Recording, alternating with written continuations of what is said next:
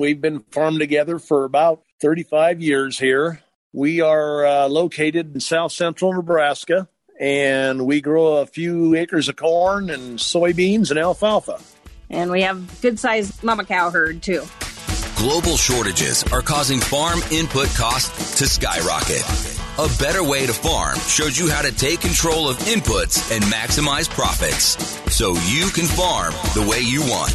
Now, from America's heartland, here's your host, and you're being awful generous with a few acres. We don't have to get into the exact amount, but you guys aren't small potatoes out there in, in central Nebraska. So I appreciate you guys again being on. When you look at 2021 as a whole, what do you really feel was kind of like a highlight of the season that you had?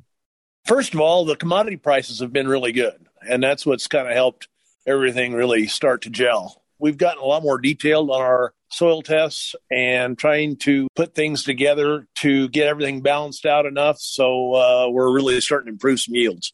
Which is exciting. I know you guys shared some stuff off air about some things that you guys have been able to change, which is fantastic. So one of these days, everyone that's listening to this podcast is is going to get to hear the full story, which I'm excited about, right, Jim? We're all excited about that.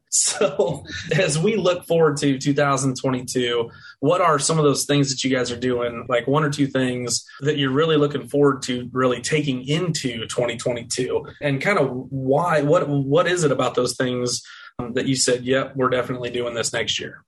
My first thought was this year we decided to buy our own sprayer and apply our own fertilizers, do all our own herbicide program and everything. And just after the first year, we realized that the job's getting done a lot better. We were uh, using a spray tender monitoring system, and it made my life real easy with the sprayer because I drove the sprayer trailer around and nursed him. And it just seemed like having that monitoring system, it helped you know, because you could put in four ounces of something, or you could put in a pint or a quart or what or gallons, whatever. It it all did all the calculating, and it was really saved my life tremendously. Well, kind of what was it about, you know, having the ability to do your own spraying and, and tending and stuff that really kind of set things apart in 2021 from previous years? I can tell you one thing our, our herbicide program is a lot better. We're evidently getting things mixed better, or I guess we're doing a better job of spraying because we're not having the issues out there in the fields with a lot of this Palmer amaranth and uh, water hemp and uh, weeds such as that that are uh, getting away from us in the field. Timing. We could do the spraying when we wanted to get it sprayed, and it was a lot to do with timing was that something that's important to you having your own control of that I know I know a little bit of the back I know a little bit of the backstory. That's why I was asking. So I know how important it was for you guys to pick up your own sprayer, and, and I'm extremely excited for you, uh, especially as the the years progress. So- wanted to let you know about our Farming Forecast sweepstakes running January 3rd through January 5th. Go to a betterwaytofarm.com forward slash win to enter. This is one way we can give back to you by bringing you this special series of interviews plus the chance to win some cool prizes. Visit a betterwaytofarm.com forward slash win.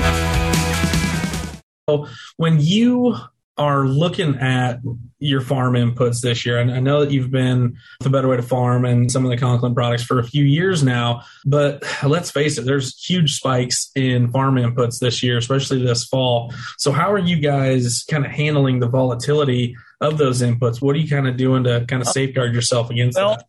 We used to be in a rotation of corn and soybeans, a two year corn, one year soybeans. And then we got away from it because the soybeans just weren't very profitable. But starting this year, we started getting back into the rotation. And we're pretty excited about that because when we're rotating corn up behind the beans, uh, the corn yields are uh, really, really makes a difference too. And then just making sure we look at the prepays when things were going to go up you know, have a price increase. We made sure we got those booked and paid for and getting them on farm. We really tried to concentrate on that this year, especially with all the volatility of the inputs. Yeah, just all the inputs in general. So I'm just curious, is, is that something through the A Better Way to Farm team? Have, do you feel like you guys have been able to not only capitalize on some of those inputs before they kind of would spike up, but just overall be more efficient in some of the, the fertilizer that you've been using? Oh, yes. definitely. Yes. Definitely. quite a bit. Yeah. I appreciate the definitive yeses on that.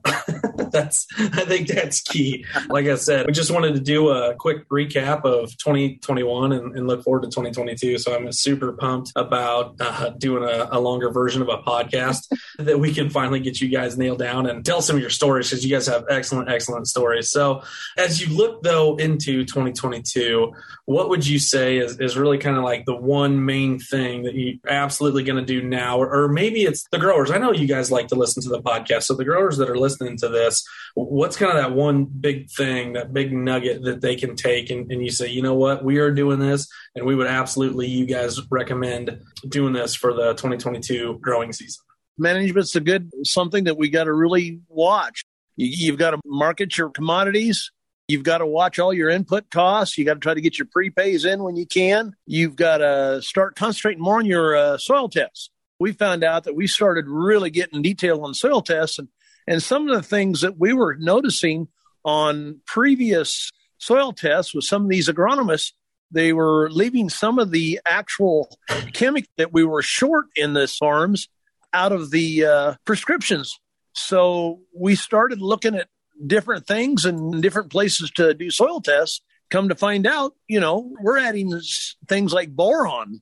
That's that's one good product that we've used that we were really short on on these farms, and we've started using it in the last couple of years, and uh, it looks like it's making a difference if growers kind of wanted to learn more about how to be more efficient, would, would there be maybe like a training program where you could learn from professionals about agronomy that you might suggest? I would suggest this Pro Ag. It's extensive and very well detailed se- seminar. I mean, it you learn a lot. You really do, and I'm serious about that. I tell you what, Jim, you must have played baseball because you couldn't have hit that thing further out of the park. so, yeah, absolutely. You can really get a lot of education from these pro ag trainings. You know, we, we fire them up in December. We're actually in Fargo, South Sioux City. We'll be in central Wisconsin. Then we'll be out in your guys' area out in Kearney. So, definitely come take a look. You know, we run this thing until early to mid March. So, it's something that we take a lot of pride on. Uh, but ultimately, it's, it's not about selling products, right? You, you guys mentioned it earlier that it's about being more efficient and, and kind of about taking control of your own operation, right? You don't give that to someone else. You kind of take that back and it just makes more money that way. That's what I would say, Tyler, that I took away from working with you guys is ask why. Don't just take whoever you're working with, don't just take their recommendation or whatever. Ask them why you are doing this we're the ones that are putting out the bucks. We're the ones that need to be making the money, not the, you know, other people. It's our operation. We need to be making the money. Also, these seminars that you need to go to learn more about things that help you with this management on fertilizers, nutrients uh, of that nature. One seminar is so extensive, you can't absorb it all at once. It's wise to go to more than one. I think this will be in Kearney will be our third year going. And it.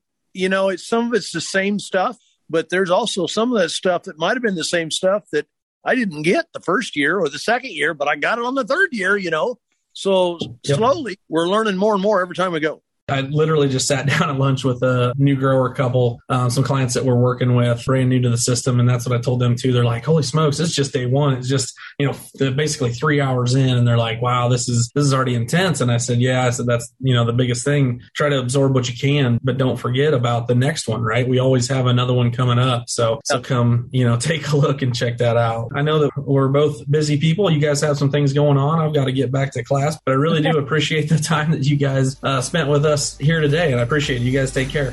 Okay, well, Thanks. we'll see you all on Monday and Tuesday. A better way to farm.com. You're listening on the Verbal Crowd Network. Find more great shows at verbalcrowd.com.